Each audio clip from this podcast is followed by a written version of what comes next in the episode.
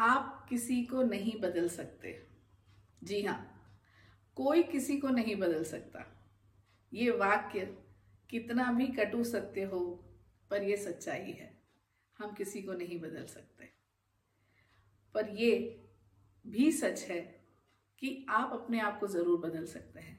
यदि चाहें तो आप अपने आप को बदल सकते हैं। और इसी विषय में मैं स्पॉटिफाई पे एक बातचीत शुरू करने जा रही हूँ। मेरा नाम डॉक्टर सुप्रिया धोंगड़े है।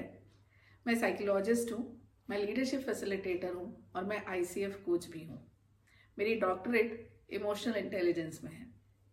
मैं जो सारी डिग्रियाँ अपने आप को बता रही हूँ आपको, मैं कक्षा 7वीं में इंग्लिश और संस्कृत में फेल भी हुई हूँ।